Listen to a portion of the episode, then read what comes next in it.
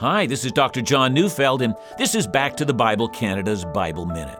Hebrews 10, verse 23 says, Let us hold fast the confession of our hope without wavering, for he who promised is faithful. The key word in what we have just read is the word without wavering.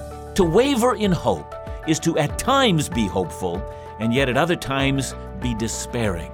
And depending on your circumstances, some people who have no genuine hope move from optimism to deep, dark discouragement and then back and forth. Not so with genuine believers.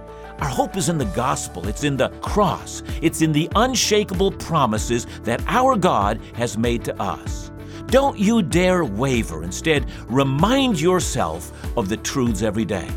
Listen to Back to the Bible Canada each weekday on this station or online at backtothebible.ca.